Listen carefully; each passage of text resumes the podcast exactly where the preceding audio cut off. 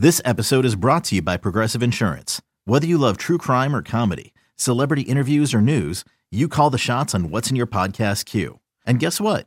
Now you can call them on your auto insurance too with the Name Your Price tool from Progressive. It works just the way it sounds. You tell Progressive how much you want to pay for car insurance, and they'll show you coverage options that fit your budget. Get your quote today at progressive.com to join the over 28 million drivers who trust Progressive. Progressive Casualty Insurance Company and Affiliates. Price and coverage match limited by state law. Introducing the Two Way V4, where groundbreaking fuel cell technology meets fresh foam cushioning for the ultimate performance. With fuel cell, each step feels explosive, delivering unparalleled energy return. Paired with fresh foam, experience maximum comfort throughout the game. Its lightweight textile upper offers support and breathability without sacrificing agility. Whether you're hitting the clutch shot or locking down the opposition, the Two Way V4 gives you the tools to play at a high level. Learn more and purchase the Two Way for yourself at newbalance.com. Are you listening? Damn.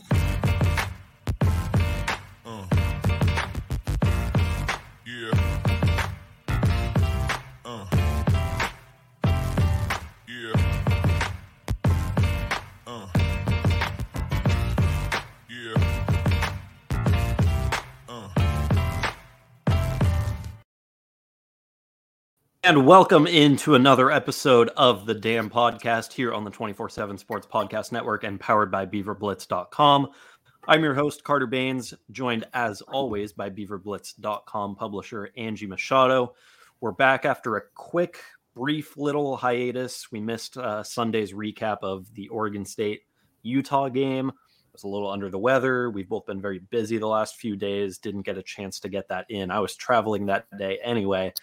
Um, so we're here. We're gonna we're gonna recap Utah a little bit, and then also look ahead to Oregon State's game on the farm at Stanford late, late, late Saturday night, Late. 8 p.m. kickoff. Uh, but Angie, since we haven't uh, since we haven't touched base on the podcast since last Thursday, how have you been doing this past week? it, it's been good. Like you said, it's been crazy busy. Um, so it's been a, a, a whirlwind and goodness, that eight o'clock game. So Carter, you know this, but we were actually, my family was supposed to be traveling to Fort Myers, Florida Yep. tomorrow. Um, we had rented a canal house, just a little R and R as the kids are getting a little older. Um, and that hurricane totally decimated it. So I was already kind of concerned about that like midnight kickoff, 11 o'clock kickoff, but not going back east now and um, ready for that 11 or 8 a.m. or 8 p.m. game here uh, local time. It's a little easier to to digest Yeah. those early kickoffs when you're on the West Coast, I guess. But like I'm just crunching the numbers, and I'm like, I, I might be at that press box until three in the morning. I, I know, know. that they, they the Stanford press box closes three hours after the game ends, so Oh. there will be a, a drop dead time where I'll have to leave. But I th- this this could be like a 2:30 a.m. situation in, in that press box, which I think would probably set a new record. For That me. would be I- new I record, I say- think. I want to say like 1:45, 2 a.m. Um, at, at USC last year was the record. All So I can we'll say see. is thank God you're young because I'm old. That that just sounds brutal to me, but you're young. Well, that'll that'll set me back though for a few days because I, I think back to you know a couple of games last year, those early flights coming back to Oregon the next day after a very very late night, not even getting back to the hotel until like three four a.m. Like there have, there have been situations where I have not slept the night after a game. So Are- do you have an Sunday Sunday flight morning content is uh yeah it's you never know what you're gonna get after after away games. Do you have um an early morning flight then Sunday? 10 a.m. Okay. So like not it, it's not terrible. You know, it's not like a 6:45 7 a.m. flight or anything, but Yeah. you know, Okay, but- and you've we'll be we'll be running on fumes. You've been a little you've been a little under the weather, so um yeah. trying to trying to doctor you up, but um, I know I've got my I've got my Gatorade on hand. We're staying we're staying hydrated. Uh, know, Gatorade, if you want to sponsor us, by the way, the Dam podcast, the official podcast of taking a day off every now and then. That's right. no, Um, Carter, it's been rough for you, and I've been trying to to uh, cover where I can, but then of course my week got crazy busy too. The one week that you get sick, so um, Yeah. just stay healthy. Lots of hand sanitizer, and uh, yeah, it's been touch and go whether Carter was even going to go to Stanford. So I'm excited that you're actually going to go.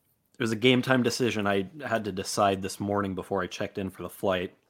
checked in at 1:15 and said, "All right, we're doing this thing." So hopping in. on a flight out of Eugene on Friday, and uh, we'll get down there.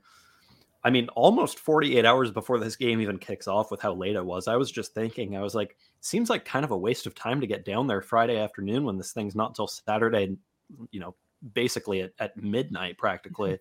um, but that's the that's the risk you run when you don't find out kickoff times until two weeks in advance, I suppose. Well, that there's it's Bay Area. Lots of lots of things you can do, even down in the South Bay. And I'm like down the street from the Apple campus too, so I think I might might see if they do like tours or something like that. I don't know. If if anyone lives in in the Cupertino, San Jose area and has any recommendations, I'll take them because I'll have like 36 hours to kill before kickoff. So There you go. Um, that's uh that's that's where we stand there. But we have a lot to cover because we didn't record on Sunday. So we didn't even do you didn't even do a he said, and I actually was pretty proud of my she said this week. I know. I I I thought about just running yours and you know calling it like that's what she said or something like that, but I didn't. I, would it would have been? I mean, that would have been a good idea in hindsight. I just I just didn't I didn't have the time. That was good. but- Okay. Yeah. So maybe in the future, if if I don't Yes, have time for he yes. said, you can you can run with you can run with that. That But, that that was clever.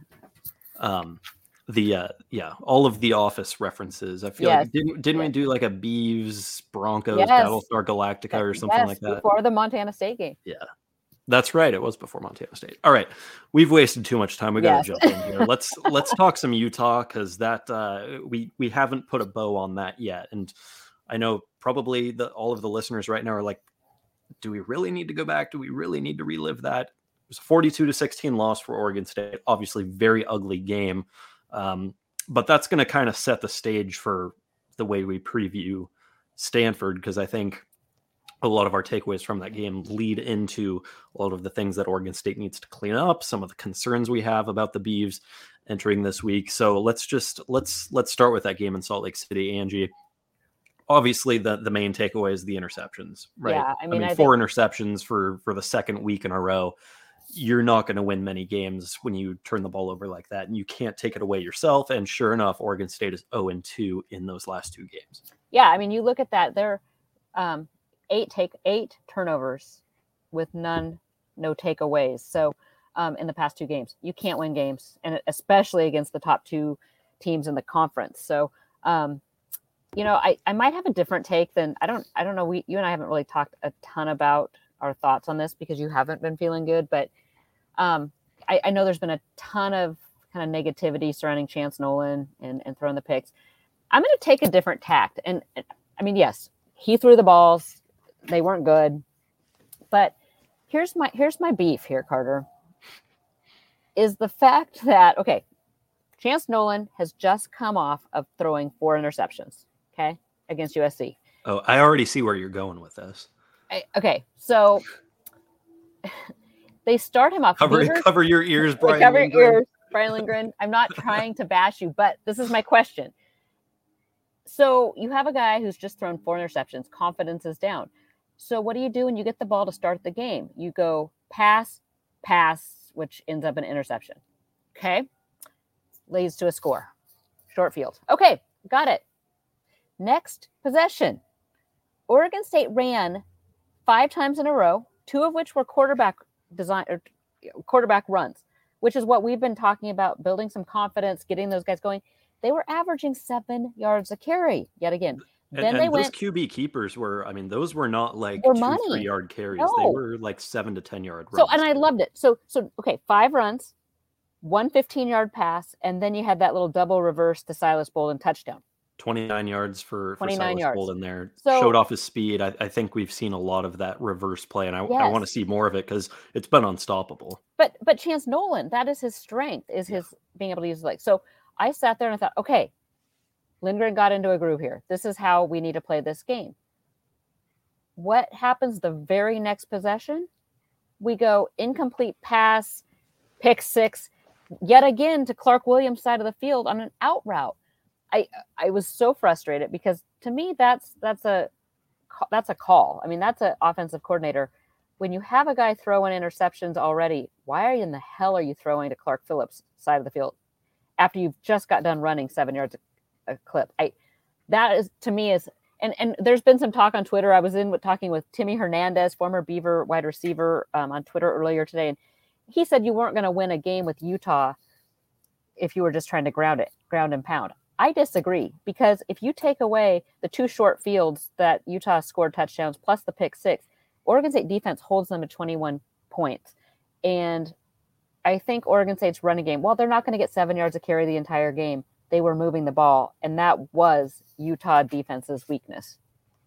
You pretty much covered all of the points that I outlined on our on our recap. So maybe we just move on. But um no, so obviously the interception there's there's a lot that go into interceptions we've talked about this before it's not always just the quarterback it comes down to protection it comes down to play call it comes down to the defender um, in our show notes here in, in, the rundown i just wrote clark phillips the third is a dog like, dog this guy this is a very very good football player i think we just witnessed him um, put together probably three nfl scouting you know highlight yes. type plays uh, in in that game in fact, Jonathan Smith, Brian Lindgren, uh, you know, they they talked about it this week. They said a couple of those interceptions, point blank, were, were Clark Phillips III yeah. making great plays. You know, especially the first one. I think the, the first one and the third one, um, the pick six, like like you just mentioned, when you're throwing.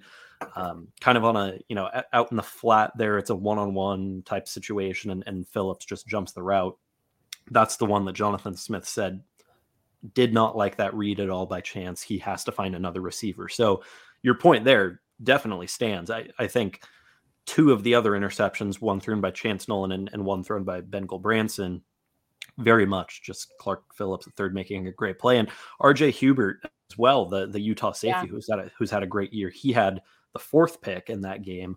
Uh, return that 70 yards to to the Utah or to the Oregon State side of the field just great plays by the Utah defense. And I, I think that can't go under the radar because while Oregon State is is absolutely at fault for for a lot of this, that Utah secondary is probably the best Oregon State is going to see this year. So I I think credit, you know, credit where it's but, due.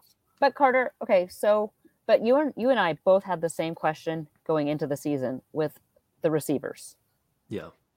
The the question marks there. Um, how frustrating is it?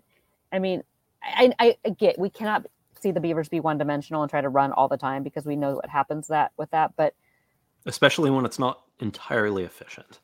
Exactly, exactly. But when you have questions already about your receivers, um, wh- where are the, the the plays just to get small chunks? Where are the little the bubble screens, the slants, um, just to get the ball in the because Oregon State's receivers are not big and tall and going to be able to out out jump a Clark Phillips or most DBs. Their strength comes in open field speed and getting the ball in space. I don't know. No, I, I, I like I was, that like point I said, because... I was, I was disappointed with play calling in that game. Yeah, I, I, like that point because I think that's where we've seen a lot of like a guy like Tre'Shaun Harrison make big plays. I go back to that Fresno State touchdown he scored on the screen. It's like that's a guy who like yes, obviously he has his his struggles with drops from mm-hmm. time to time, but when you get the ball in his hands, like watch out because he's a guy who can make stuff happen after the catch. Silas Bolden as well. We know how Anthony fast Gould. he is. Anthony yeah. Gould. I mean, those three guys right there are, are some of the fastest receivers in the Pac-12. Um, so I, I like your point there uh, you know, just check it down, throw some screens, some some quick slant routes. Those are easier for the quarterbacks as well. So and build some confidence for them. Exactly. So that's you know, I, I think the first second drive against Stanford, you try to establish the run, but then you also get the short passing game going and see if your receivers can make some plays against that Stanford secondary. Um, before we move on and, and take a full deep dive into Stanford, let's talk about the defense against Utah because I think it I think it kind of went underappreciated because you look at the final score and you see Utah's got 42 points and you're thinking, wow, that's a, a pretty rough game for Oregon State's defense. Well, seven of those came on a pick six. Like you mentioned, like 21 of them came because of interceptions alone. You know, you get yeah. those short fields and, and Utah's at least going to come away with three. Um, I, I think the fact that Oregon State outgained Utah in this game is is kind of a testament to just how well the defense played for most of it. And and actually, if you look at the game flow, I mean, the Utes were held scoreless. They were stuck on 21 for like almost two full quarters of play. I, I think they scored on the first drive of the second quarter and didn't score again until almost all the way through the third. Yeah. Um, so that's I, I mean, mean, that's, that's the bulk it. of the game right there, but that they Yeah. they were held scoreless. Yeah, I I agree, and and you and I actually talked about this a little bit. Um, I know because I didn't, I hadn't looked at all the stats and everything because it just felt like offensively Oregon State couldn't get things going. But you're right. I mean, defensively they held them. They kept they kept it a game when it really that's that's where though it's missed opportunities of not being able to get an interception or a turnover of their own. But that's the thing about this Utah team, and we can talk about this later. But I actually think Utah is better, way better than USC because they're just such a solid team, well coached, and just don't make mistakes. I mean, you think about this the fact that Utah was stuck on 21 points for so long. Man, Oregon State had opportunities in this game to to tie, to take the lead, to take advantage of of that, of of you know the defense's play. Just came up short in the red zone. Three Yeah. times in a row, they had to settle for three points. Atticus Sappington converting, I believe, from 26 twice and from 31 on three consecutive drives. And man, if, if you score touchdowns on those three drives, you have probably a double digit lead. Um, Yeah. Di- what, were you late- late in the surprised? third quarter in that game? Were you surprised by the Beavers' inefficiency in the red zone? Well, I, I think a lot of it came down to the turnovers. I mean, they Yeah. threw two end zone picks. I, I want to say another one of those picks was in the red zone, if Yeah. not the end zone. Um, so I think that's where it, what it came down to. Now, uh, again, credit to Utah's defense because we know that this has been, continues to be, and probably will be for a very long time one of the best, if not the best, defenses in the Pac 12. And we've seen it with Oregon State's improved defense. Once you get down in the red zone, things get a lot tighter. It's a lot more difficult to move the Mhm. ball. Um, so, again, credit to Utah's defense. It's a very good team Oregon State was up against. Um, but it did feel kind of uncharacteristic for Oregon State to come up short and to get down inside the 10 a couple of times and have to settle for three points. We're not used to seeing that. But when Utah is so good at taking away the run and when the pass is just flat out not working, very difficult to make things happen in the red zone. Yeah. I mean, you're like I said, but to be able to to get the field goals, you you can't trade touchdowns for field goals against Utah. Yeah. Yeah. And ultimately it it did end up costing Oregon State. The fourth quarter was frankly kind of a train wreck. Uh, Utah runs away with it 42 to 16 in a game that felt like it was closer than the score, but when you take the interceptions into account, maybe it wasn't. I don't know. It's I felt like it was kind of a hard game to recap because I thought Oregon State did a lot of I thought Oregon State did a lot of really good stuff, to be honest. It was just the only thing that held them back were really the, Interceptions. interceptions and, and Yeah. maybe I guess the red zone inefficiency. The red but I zone, think yeah. those things kind of go hand in hand. Yeah, but but yeah, an inefficiency to score touchdowns in the red zone and have to settle for field goals was a was a big one. But I agree, it, it just never felt like Oregon State could get in any kind of rhythm at all. Yeah. All right, that's probably enough Utah talk, right? it is. I mean, here we Because, are. you know what, we're minutes into the Thursday. It, it, it is Thursday and it's game week, and we got Stanford on the on the horizon. Yeah. Um, I, I did want to touch on Oregon State's quarterback situation before we got too far into this. In fact, I, I wanted to open the show with this. Um, we don't know who's going to start on Saturday. Could be Ben Gulbranson, could be Chance Nolan. We don't know. My gut tells me that, well, okay. I mean, I, I assume everybody listening knows what happened in the Utah game, but um, Chance Nolan obviously left the game, went to the locker room with a neck strain. Ben Gulbranson came in and, and played the final three quarters we're I, I think we're leaning towards expecting Ben Gulbranson to to start against Stanford, but we can't rule chance out yet, right? I mean, that's that's kind of Yeah. your read on this. But I, I just think from what I'm hearing, unless I mean, we know that Smith is really good at gamesmanship, but Mhm. between listening to him on Monday at the press conference, listening to what he said on Con- Canzano, it just doesn't sound like it's going to be, you know, he he he really said. I mean, he said Monday that he wasn't chance was day to day, but that he wasn't going to get the start if he didn't take the you know majority of practice. Yeah, that's the key. It's you know Nolan has to not only does he have to practice, but he has to look good doing it because Yeah. obviously on top of the injury, he has just been flat out abysmal as far as holding on to the ball in the last two weeks. So it's like you got to be healthy, but you also have to be confident and you know and, and executing in practice. And it it doesn't sound like he is all of those things right now. And so I, I I think my read is if the game was tonight, Ben would get the start. yeah. And I just don't know if two days is enough for a chance to kind of flip that script. But Yeah. we're going to talk a little bit more about that as the show goes on. I just wanted to kind of put that out there to begin with because obviously I think that is the biggest point of of news and and concern and whatnot at, at Oregon State this week. And then how about I just I just throw it out there because Luke Musgrave is still out. Yeah. Trey Lowe is still out. Yeah. Trey they say is getting closer. But did you catch the press conference Monday when some when somebody asked if Luke Musgrave had had surgery? And yes. and, and Jonathan got this like deer in headlight look, and he looked off in the distance. He might have been looking at DVD, and he kind of paused and he goes, "I, I can't go there." I mm, don't know yeah, if I I think he there. said I he said I don't know where I can go and where Yeah. I can't on that. So you read between the lines a little Yeah. bit, and it doesn't sound great as far as you know Luke Musgrave has having surgery, but we're not going to speculate on, on you know this guy's health. That's obviously there's a reason they they can't say. But um, Stanford, let's talk Stanford. Let's do it. Oregon State going down to the farm Saturday night, 8 p.m. ESPN. Uh, Robert Griffin III I know that's exciting.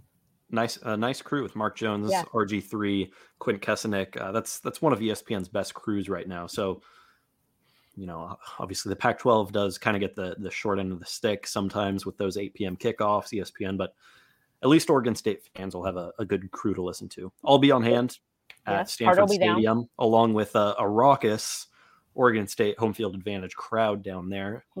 Um, well, just look. we'll. Stanford is horrible at drawing any crowd, but look at all of the Beavers that are from the Bay Area. There, Yeah. gonna be so many friends and family down there. It will, it will be a, a ruckus crowd. I, I know from I mean I've I've never been to a game down there, but just watching all of the times Oregon State has played there, it seems like it has been very close to to a 50-50 split. And there's one year in particular that stands out to me. I'll never forget this where um, Stanford specifically instructed fans not to wear their San Francisco Giants gear to the game. I, I think the Giants were either in the World Series or the NLCS or something at the time, and you know, obviously being in the Bay Area, there's a lot of Giants fans there. Well, San Francisco's colors are orange and black, and so Stanford fans were specifically instructed not to wear Giants gear to the game, and I thought that was hysterical. which is hilarious. I mean, how often do you see a fan base like being told what to wear and what not to wear? Especially a Stanford, like Yeah. some of the smartest, you know, alumni probably, you know, in the, but they're not sports savvy. I just I just thought that was that was kind of funny and, and very telling of where that fan base is at. But um yeah, I'm- Great I'm there, to- though, Carter. Great tailgating. right? Get there early, walk around the Grove a little bit. Um, it, it's a good good spot. That's an awesome campus too. I'm probably going to spend some time there on Saturday before the game. But uh, let's let's talk about Stanford specifically. So Oregon State has its share of injuries, and and Stanford does too. Cardinal have actually only played four games this year. They've they've already had their bye. Um, terrible, terrible scheduling. I, I know that's not obviously all they're doing, and they have some non-conference uh, guarantees that they have to fit in there. So bye weeks can kind of come at odd times for Stanford, and this was one of them. Um, but even with the bye week early on in the year, they do have some injuries, some key injuries to EJ Smith, their starting running back, obviously Emmitt Smith's son. Um, I want to say high four star, five star recruit out of high school was very productive in the first couple of weeks, but he's out for the rest of the year with his injury. Uh, so we'll see Casey Filkins, the Lake Oswego native and one time Oregon State top recruit target. Uh, I know he was high on Oregon State's board at one time. Hard to believe that he's a junior, by the way. It makes me feel old because I feel like we were just talking about him on the recruiting trail about a year ago. Um, we'll see a lot of him in EJ Smith's absence. On the defensive side, cornerback Kyu Blu Kelly, I think probably without a doubt, Stanford's best overall Yeah. player. Tanner McKee at the quarterback position would um, probably has something to say about that. But Kyu Blu Kelly, their best defense, Tanner defensive McKee. player. Speaking of, it sounds like it seems like he's been there forever. Yeah, that's that's very true. A, a lot of those Stanford guys do seem like they uh they've they've been there for a long time. But uh, Kyu Blu Kelly is out with an injury as well, which is a, a huge blow to Stanford's defense. Uh, you know, his his numbers haven't been necessarily where they've been out in the past. You know, I think last year it was he uh, he led the Pac-12 in passes defended, and, and he only has one this year. But um, that's that's a huge loss for that defense, especially against an Oregon State team that is going to be looking to get some momentum back in the passing game. I think things get a little bit easier with with probably the best corner in the Pac-12 out this week. Yeah, absolutely. Um, I like the matchup though. I road games kind of scare me just because we all know how um, road games have kind of been an Achilles heel for Oregon State the past uh, several years. But um, I think this is a, a, really good opportunity for the Beavers to a win on the road and b kind of flip that uh, two consecutive loss narrative that has plagued them the past couple weeks. And eh, speaking of that matchup, I, I, I just feel like Oregon State matches up very well against this Stanford team. You know, you look at the strengths and, and weaknesses of both sides. Well, it's like Stanford's biggest strength, and, and really the only thing that it has had going for it through four games is its passing offense. Yeah. Hasn't been able to run the ball very well. Its defense has looked atrocious at times.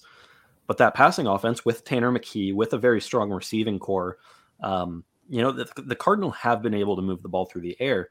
Well, look at the flip side. Yeah. What's Oregon State's biggest strength? Probably the pass defense. If, if Yeah. you're looking at this team at a whole right now, it's it's probably the offensive line and the defensive backfield.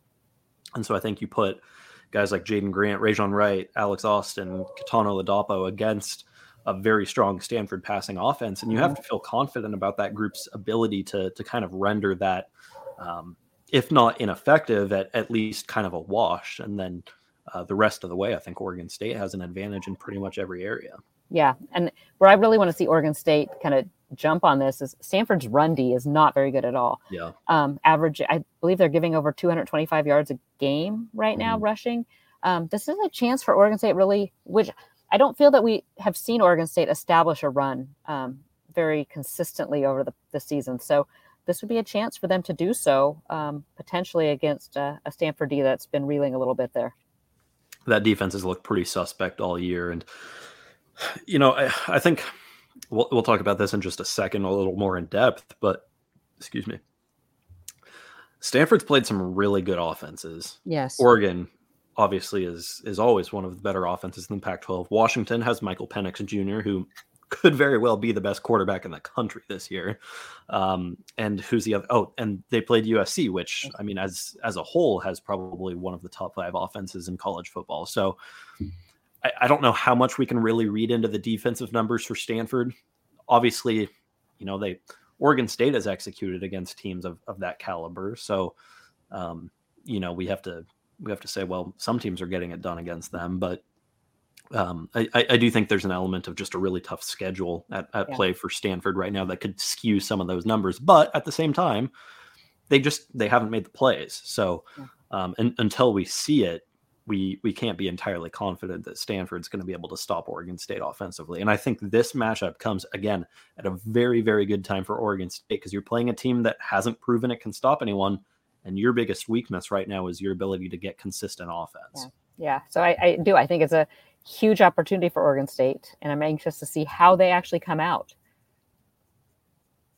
We will see. Um, another note that I saw when I was doing some of the game prep and, and writing some of our matchup previews, this one caught me off guard.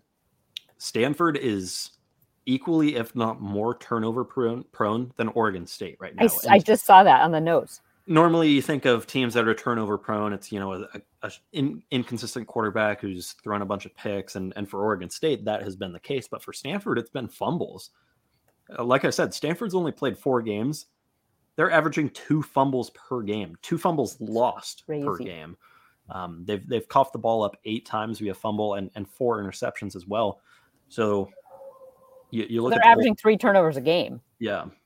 Well, yeah, Right? yeah, three turnovers per game. Yeah, it's that's kind of absurd when you think about it. That's a, Yeah. that's a lot. I mean, Oregon State's not. Wait, I was gonna say. Oregon State's not averaging three turn- Yeah. turnovers per game, and yet it's thrown eight interceptions in the In last two games. weeks. So that just goes to show how bad the Stanford offense has been at taking care of the ball. Again, tough matchups, but still, you have to make plays, and, and Stanford just hasn't done that. Yeah.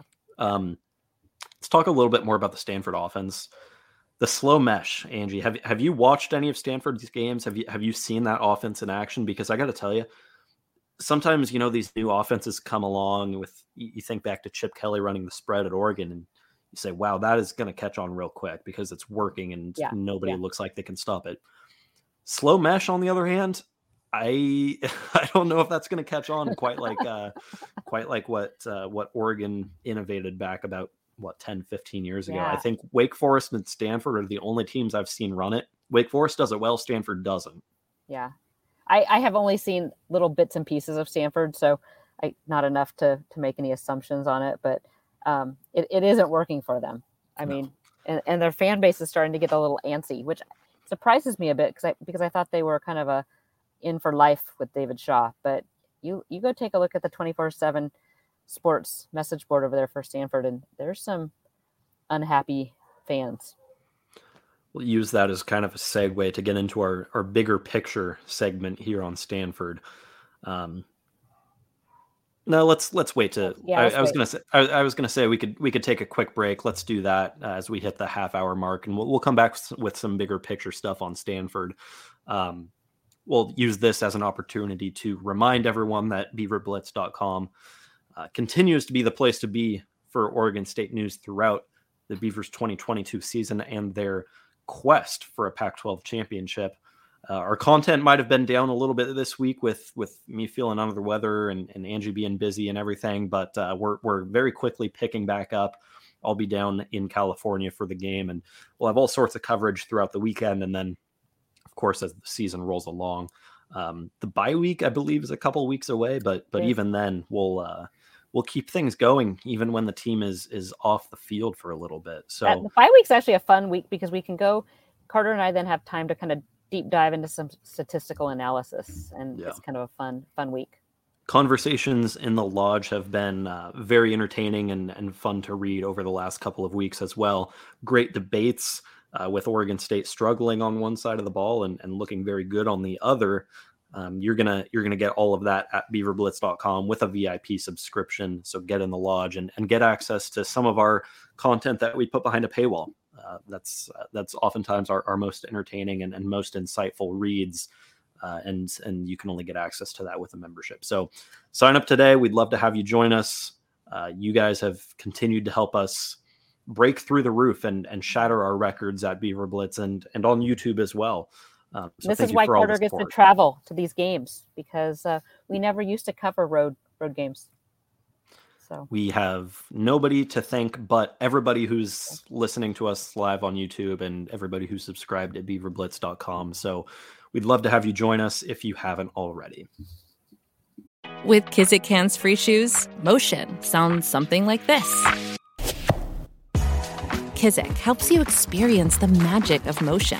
With over 200 patents and easy on, easy off technology, you'll never have to touch your shoes again. There are hundreds of styles and colors, plus a squish like nothing you've ever felt. For a limited time, get a free pair of socks with your first order at kizik.com/socks. All right, looking at the bigger picture for Stanford. So, Andrew, before the before the break, you kind of mentioned that you know Stanford fans, however many there are, have not been particularly thrilled with Stanford's play the last couple of seasons, and for good reason. Stanford, for so long, was thought of as one of the best teams out west, won a couple of Pac-12 titles. It's pretty much Stanford and Oregon there for for quite some time. The Cardinal have really fallen off recently. They're one and three to start the year looking like one of the bottom dwellers in the Pac 12 in 2022. Do you think David Shaw might be coaching for his job at this point? I mean, it feels weird to say because we think of David Shaw as one of the best coaches in college football, but I mean, he's just not getting it done right now. yeah, you know what? What gets me is college football is such a funny sport. I mean, gosh, we just saw Paul Chryst get fired at Wisconsin, and I mean, he's I think had like no worse than an eight. Like the worst season he's had is an eight win season. Like He had an almost identical record to Bo Pelini at Yeah. Nebraska. yeah, I- it's just stupid what what goes on sometimes. But I think Nebraska fans want Bo Pelini back now, by the way. exactly, exactly. It. I, Stanford's an interesting job. I mean, because so for years they were horrible. I mean, yes, you can th- go back to the Walt Harris days and the um, Tyrone Willingham days. They were horrible. Stanford's an interesting place because of the academic piece to it, and you know, you throw in now. I, I really do think that the whole transfer portal has really affected Stanford because Stanford can't go out and just grab a guy mid-year to come in. They have to still go through the whole academic admit admittance Absolutely. process, um, uh, have all the you know requirements for whatever degree they're going to. I mean, it's not an easy thing at Stanford um, because Stanford doesn't water down things for athletes, or you know those athletes need to be accepted just like uh, any other student. So um, I, I do think that that uh, transfer portal has has impacted them in a negative way um, when it comes to recruiting. And I don't even think it's just limited to the portal. I think early signing period is part of that. I think the the new whole the, the big wave of early enrollees that you see come in before spring camp. Stanford can't really do that. They're limited to five student or 15 student athletes um, en- enrolling early per year. And I, I believe that's across all sports. I don't even think that's Okay. just limited to football. I, I could be wrong there. Um, but the early signing period hurts them. I think it's, I mean, some crazy number like 95% or something like that of, of high school student athletes are signing on early signing day. But Stanford won't admit students that early. And so they have to wait until January, February, um, or, or later to, to bring these kids in.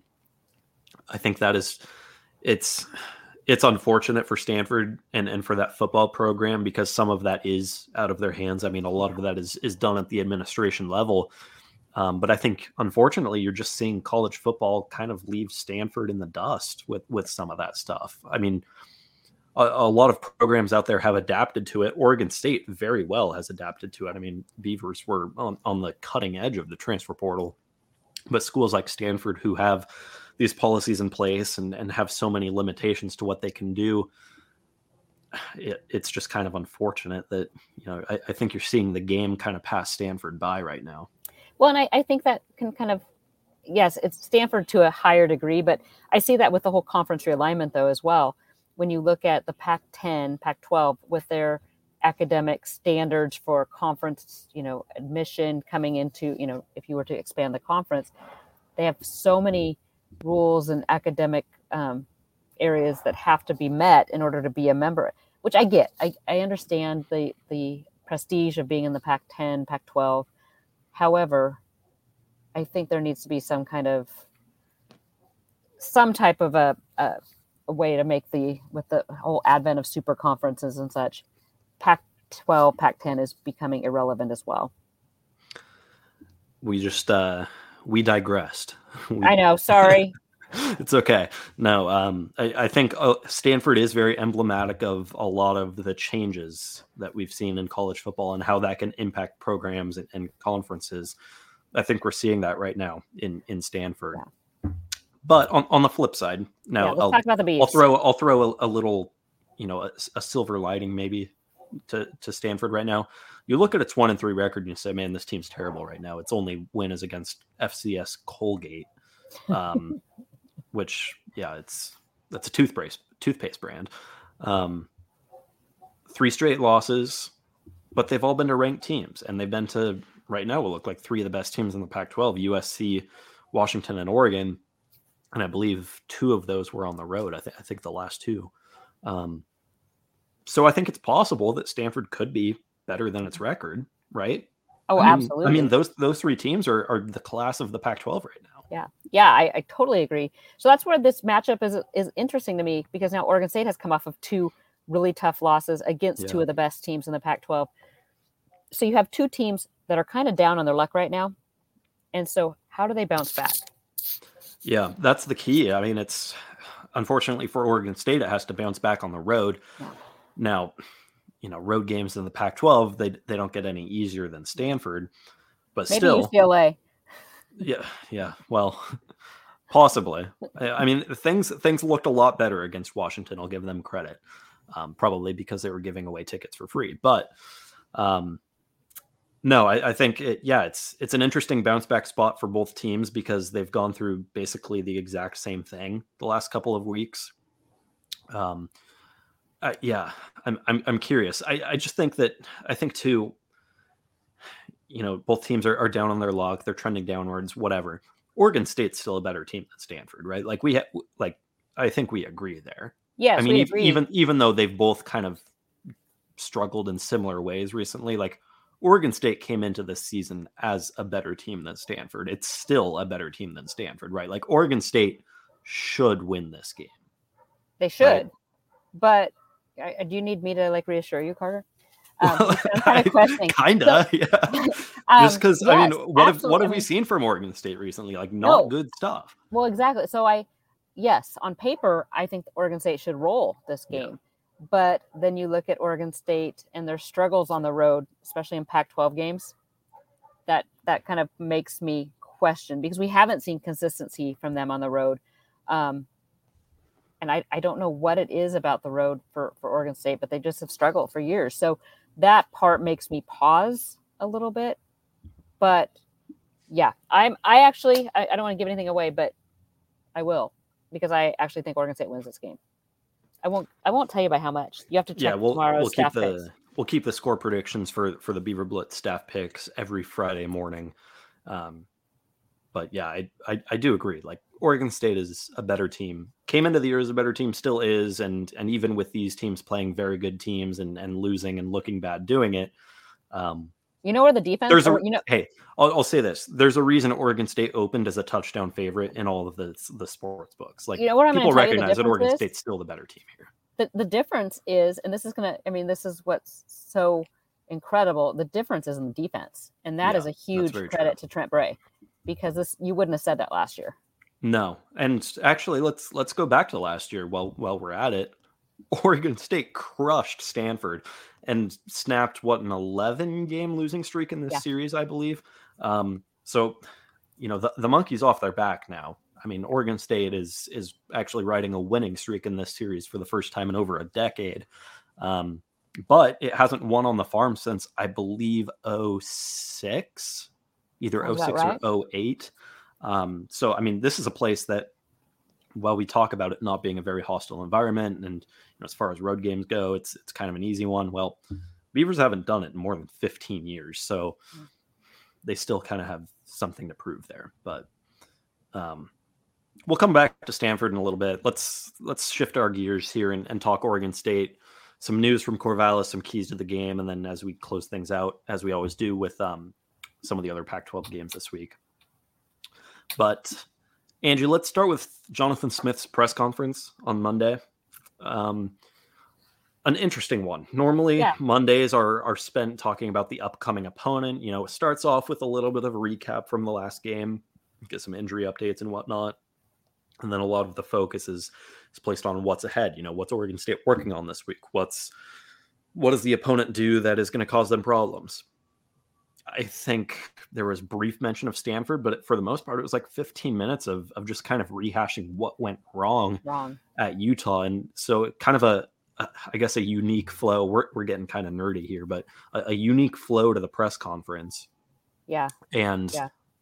I I guess I'm curious what some of your takeaways were from Jonathan Smith, Jonathan Smith's thoughts on how Oregon State played, coached, um, responded Yeah, to I the Utah loss. I like I'd love to be a fly on the wall in the Valley Football Center this week because Yeah, I, I do think Jonathan Smith, I, I think there's been some discussion. I, I think that, you know, him and Lindgren and the offensive staff have had to maybe have a little powwow this week and kind of figure out what went wrong, um, how to, and maybe not even what went wrong, but as a coaching staff, you have to take what what your team's doing, so you see what they're doing and what they're not doing well, and then come up not only come up with a game plan, what how you can attack the defense, but how you can create a game plan that works to your strengths as well. So um, that is where I think this and and Coach Smith I think alluded to the fact that yeah he wasn't maybe necessarily hundred percent happy with the play some of the play calling and and just some of the way that game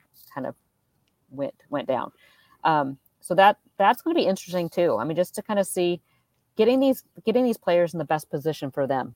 And Um, sometimes I, I I love Lindgren and his creativity and play calling, but sometimes I think he gets away from things that maybe just your bread and butter. Like I, I go back to that Washington State game last year where you're you're running the ball well, and all of a sudden he goes pass, pass, pass, and the Beavs, you know, I, there's just certain times that it's it reminds me back of the Danny Danny Lang- Langsdorf days, which again, good good OC, but um, would sometimes I think overthink things.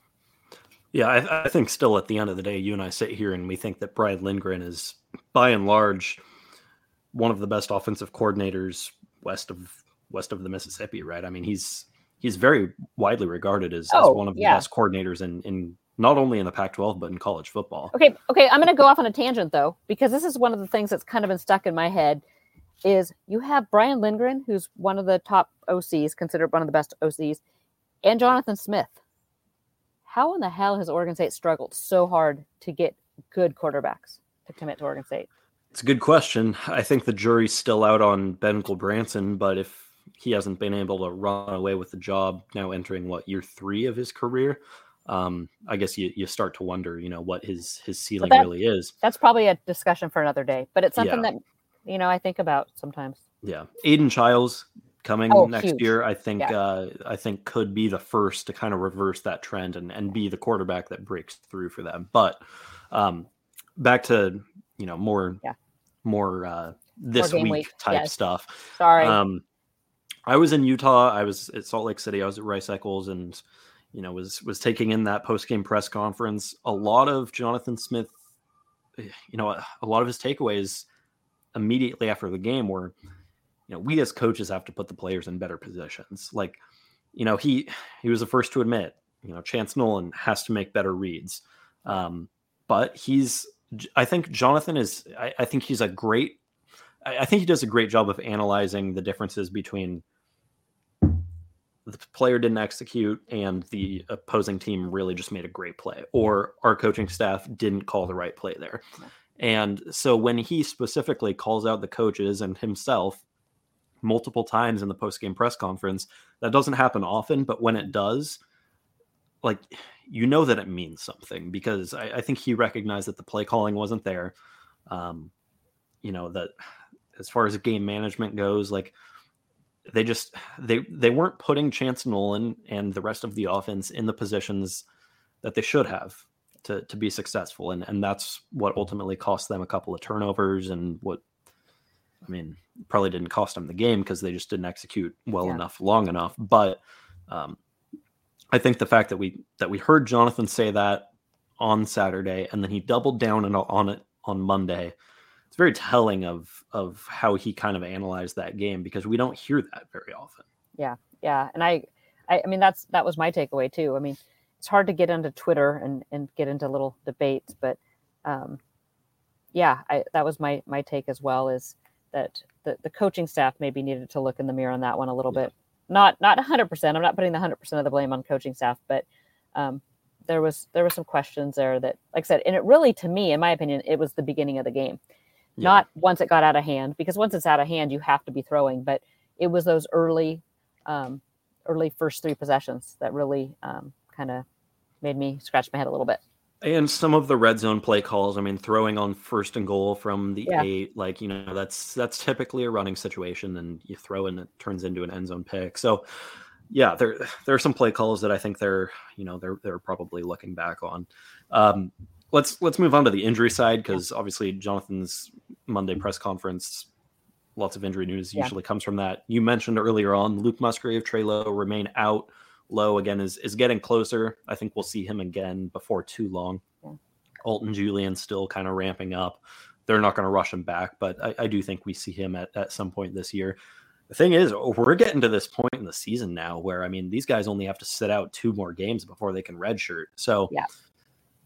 you know, some So of these guys, point- if if you don't see them before the bye week, don't be surprised if you see them in November. yeah i mean because think about that if you get alton julian back let him redshirt this year when you Yeah. potentially or, you know when you're losing jaydon grant that's a huge you know Yeah, give him an extra year That'd be big. And I, I think now that we're at this point in the season, entering game six, you know, looking at the way that defensive backfield is shaped up, I, I wouldn't be surprised if they just strategically held Julian out. But I guess we'll see. Um, the other injury update, of, of course, was on Chance Nolan. Yeah. Uh, Jonathan said that he would need to get most or all of the week of practice under his belt and and look good doing it in order to have a chance to start. Otherwise, geez, excuse me, this this Gatorade is uh, it's it's giving me the the burps. Um, but um, yeah, if if Chance is unable to go on Saturday, Ben Gulbranson will be the starter. Tristan will be the backup. Tristan Gebbia will be uh, the backup to Ben in that case. So there's now a, a very clear pecking order at quarterback. It's Yeah. you know Chance Nolan, Ben Gulbranson, Tristan Gebbia. I think Smith in, in the past couple of days and after Saturday, very clear in that he is sticking with Chance Nolan if he is healthy. You know, th- this wasn't a benching for Chance. He legitimately got injured. He's working back from an injury. Um, I, I think Smith in the past has very much been a, a guy to commit to one quarterback and roll with him, and I think we're seeing that again this year. Um, just based off of you know kind of the the verbiage of everything he has said this week makes me believe that he's sticking with Chance even through his struggles. Um, Uh, a couple other of the one- other yeah, Joe Golden, I know, Yeah. is out. Uh, isn't he day to day? He's day to day, yeah. But he was in a boot. He injured himself pregame in Utah. Yeah. So um, I actually got a text from one of our members and said Joe Golden just limped into the locker room, and then a little later, and Joe Golden's on the sideline in a boot. yeah. Uh, Marco Brewer is is still day to day to day to day as well. I actually saw him warm up for the Utah game. He was running with the twos, um, and that, I, I I could be wrong on this, but I feel like I saw him come in for like a special teams play or something during the game. So um, I wouldn't be surprised to see him get back into the starting lineup as as soon as this week, if if not the next. Um, and I think that pretty much rounds everybody out. A couple of other interviews throughout the week. Trent Bray talking about the slow mesh was one of the points that stood out to me. Um, it's it's a unique offense again that Stanford runs, and and one where you'll see the quarterback and, and the running back kind of hold the ball together in the backfield for a few seconds. It looks very weird. It's it's like very unlike any offense that you have seen in college football, um, and it's basically an RPO based offense. Yeah. So if the quarterback likes the read that he sees downfield, he'll pull the ball and throw it. If he sees the front seven kind of you know playing back and you know taking away the run, he'll hand it to the running back, and the running back will make his read. So it's it's a very heady type offense, and I call it the smart person offense because, well, I mean, It it, it, it takes it takes a lot to you know to be able to make those reads real time. But then you look at the two teams that run it, Wake Forest and Stanford, are, are two of the most prestigious academic institutions in this country. So, um, yeah, I, I call it the smart person offense, but as Trent Bray said on Wednesday, Oregon State has a, a- challenge this week in that it's Yeah. facing an offense that it hasn't played against before and scheming against it. You know, you really have to emphasize your discipline with your eyes and, and, you know, staying focused, locked onto the ball and not focusing on, you know, anything that they're throwing at you and just, and making the read um, and, and making it difficult for the quarterback and, and running backs to make their reads as well. So, I'm, I'm curious to see how Oregon State approaches it, but I'm, I'm glad that Trent Bray was was asked about that and um, you know kind of got his his thoughts on on facing that unique offense as well. Do you think they they keep a spy, like keep Jaydon Grant or Omar 100%. back? As, yeah, Hundred percent. We've seen Oregon State do that in the past against mobile quarterbacks and um, you know dangerous running backs who can who can make plays as receivers as well. Casey Filkins can do that. He is a receiving um, a receiving running back as as well. Um, I, I think yeah, you see like an Omar Speights or uh yeah, to your point, a, a Jaydon Grant, maybe Ryan Cooper Jr. at nickelback as well. Um, don't be surprised to, to see a spy there and, and take away some of yeah. you know to be there to stay home if the quarterback makes a late decision. And knowing Trent Bray, that that spy is going to mix up a lot. Yeah. Um, anything else stick out to you? Brian Lindgren said that Oregon State needs to take care of the ball. I think that's obvious. I, I think the, the biggest thing for me was hearing from both sides, both offense and defensive players, just that they are sticking together. And um, I want to believe that. And they seemed genuine. I, I hope it's not just lip service and that there is, but I have not heard of any kind of division in the locker room right now. So I'm very confident in this team's ability to stay together, and Yeah. you know, I- very you hear that group. you hear that from coaches everywhere. You know, the, the coaches are always going to say, "Oh yeah, Yeah. our guys are totally bought in, and we're." You know, we have great leaders and everything. Well, I, I actually do believe that Yeah, at I- I Oregon do too. You know, Jaydon Grant's a seventh year senior. He's not going to let this locker room. Brandon. Kipper. Yeah. I mean, a solid, solid guys there. yeah, I'm I'm not too concerned about that, but it is obviously good to hear that from from everybody, and it seems like every player that uh, that spoke this week and every coach that spoke mentioned some of that that leadership that they've seen. Um, keys to the game. Let's let's move on to our next segment here. So Angie and I, as as always, did not discuss beforehand. We we kind of surprise each other with our keys to the game here.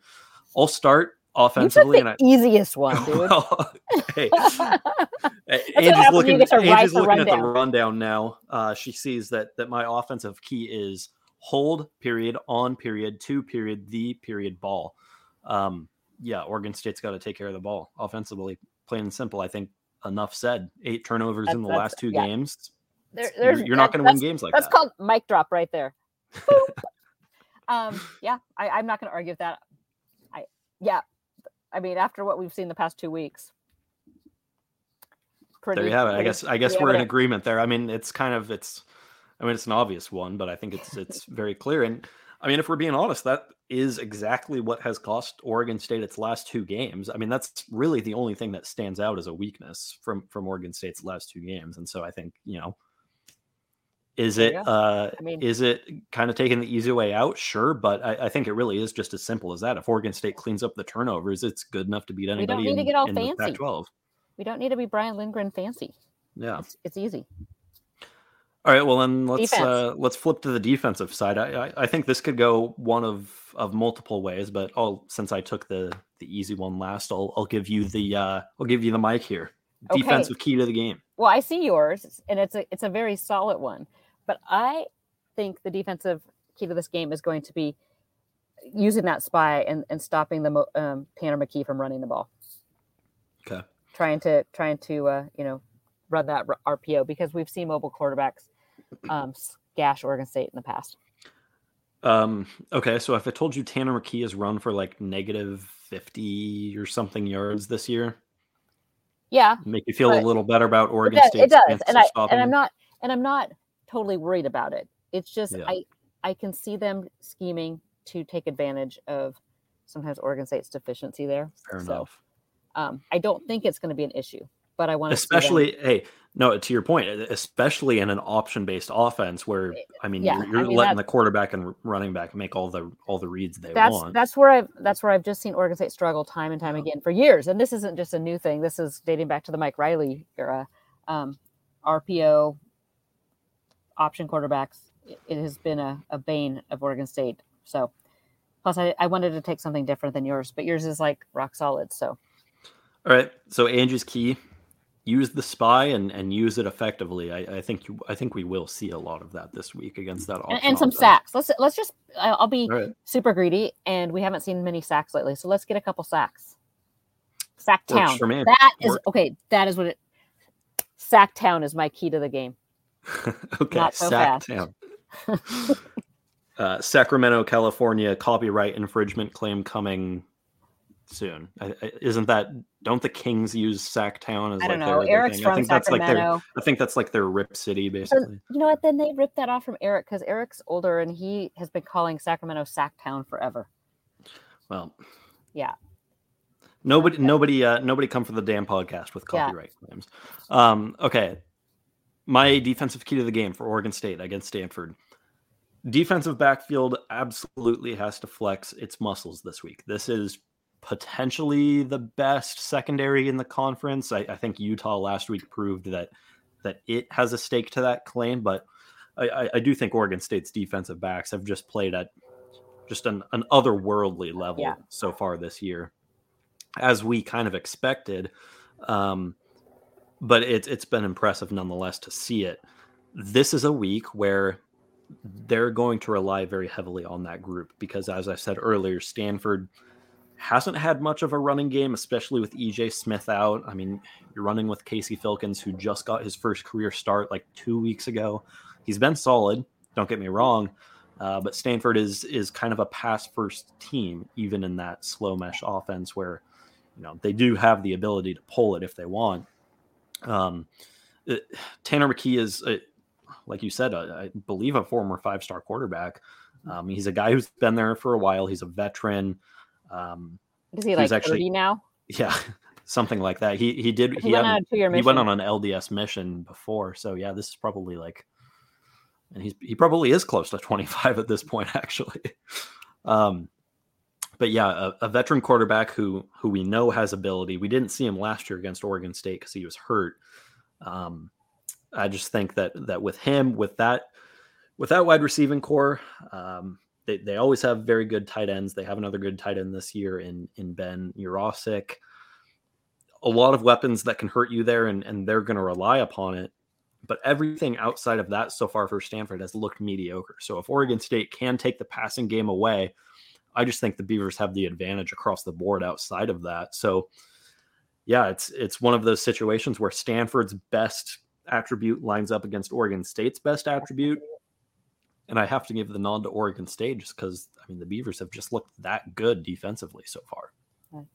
It's hard to argue with that. It's gonna be a fun matchup. It is. Uh, we've got just a couple minutes here, so let's run through some of the other Pac-12 games as we always like to do. Just you know, get a quick thought on each of them, and then we'll get out of here. Things get started early on Saturday. There's no there's no Thursday night, Friday night games this week, but we do get the Pac-12 game of the week, 12:30 p.m. on Fox. Utah going to UCLA this has instant classic written all over it, especially after the way UCLA played against Washington last week. The Bruins are still somehow undefeated. Um, I still even- think they suck. yeah, even with some of the struggles they had against very poor competition early in the year. You've got Utah. Utah is a three and a half point favorite going down to LA. Um, any any thoughts on what I think is easily the Pac-12 game of the week? Oh, easily the game of the week.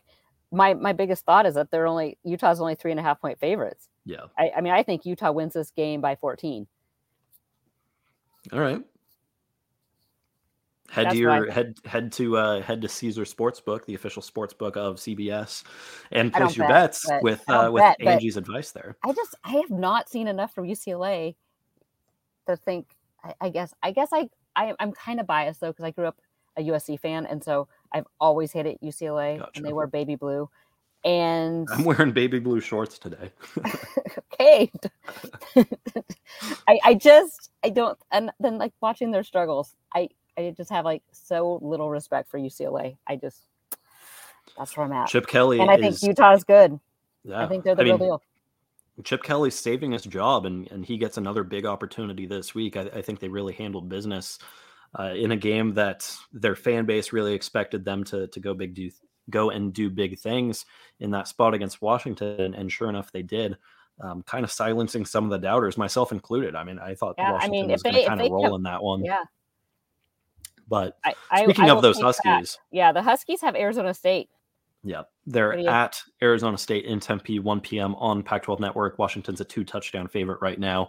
Um, yeah, Huskies are, are probably going to run away with that thing. Yeah, Arizona yeah. State's just not good. Yeah, I yeah, they're in, in shambles. Actually, though, the next game actually has some intrigue to me. Washington State at USC. Uh, uh, That that might be kind of fun. Yeah, uh, Washington State 12 and a half point underdog right now, 4:30 p.m. on Fox. Going down to the Coliseum, obviously a very tough place to play. Washington Mm. State has looked good outside of the fourth quarter against Oregon. Um, that's Yeah, a, I that's mean, a tough that's one. That's a, I That's a mean, that'll be an interesting game because I I think Washington State's offense can keep up with them a little bit. Yeah, Um, how about Oregon 13 point favorites at Arizona? Oregon. Uh, yeah, just I, I'd, I'd bet Oregon heavy in, in that one. I don't think Arizona has the defense to slow down what looks like probably the second best offense in the Pac-12 behind USC right now. Bo Nix is is absolutely clicking there. Um, Oregon Oregon looks unstoppable right now. They they really do. They they look like the team that I think we expected to see this year, and and the, the team that we didn't know that we would see after that loss to excuse me after that loss to Georgia. But um, man, they they've bounced back in a big way. Okay, well, if there's a color combo that I respect less than baby blue, it's yellow and green. So I'll just go there. I, I still think they're soft. I still Um, think they're top four team in the conference, but Yeah. I'm, God, I'm starting to sound like Lee Corso here with my rants. Better just hush up. Not so fast. Not so fast. Um, before we get out of here, since we're talking point spreads, Oregon State right now six and a half point favorite at Stanford. Are you uh, are you are you leaning one way or another on that?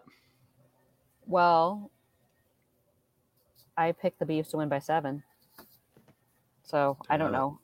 There you go.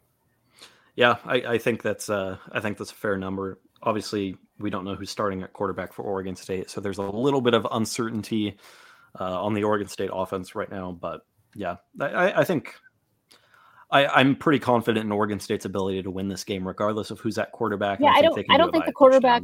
I, I don't think the quarterback makes that big a difference because I No. think Chance has struggled so much of the late. Um, I, I'm not necessarily. It's not necessarily a bad thing to see and, and some new blood in there. I'll say this going into the year, I, I think I picked Oregon State as probably a two to three touchdown favorite over Stanford. I think I'd, I'd backtrack that a little bit just because of the turnovers recently, but I still think Oregon State is at least a touchdown better than Stanford and, and probably more. So, Yep. yeah, give give me that. give me the Beavs by at least six and a half. Um, but that is man, we we went overtime today. I know, I, look I at that. kind of expected that. We had some Utah stuff to talk uh, on the uh, on the front end of the show. Now that uh, now that we're both we're both good, we're both healthy. We are fully back in the uh, back in the Oregon State football Beaver Blitz mindset. Uh, we will be back on Sunday to recap that game. I'm getting back to Oregon very early. Um, I'll be I'll be back in in Sherwood in the early afternoon, so we will definitely go live on Sunday, Sunday to recap the game. Um, but in the meantime, head to beaverblitz.com on game day.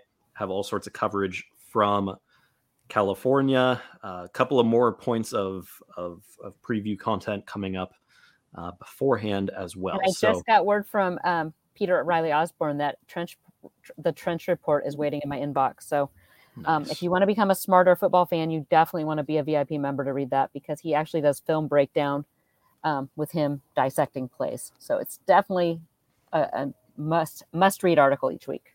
another good reason to head to beaverblitz.com and join as a VIP member ahead of this week's game at Stanford. We're going to be back on Sunday to recap that game. Until then, you can follow Angie on Twitter at Angie Machado1. You can follow me at Carter Bahns, and we'll talk to you on Sunday for another episode of the Dam Podcast.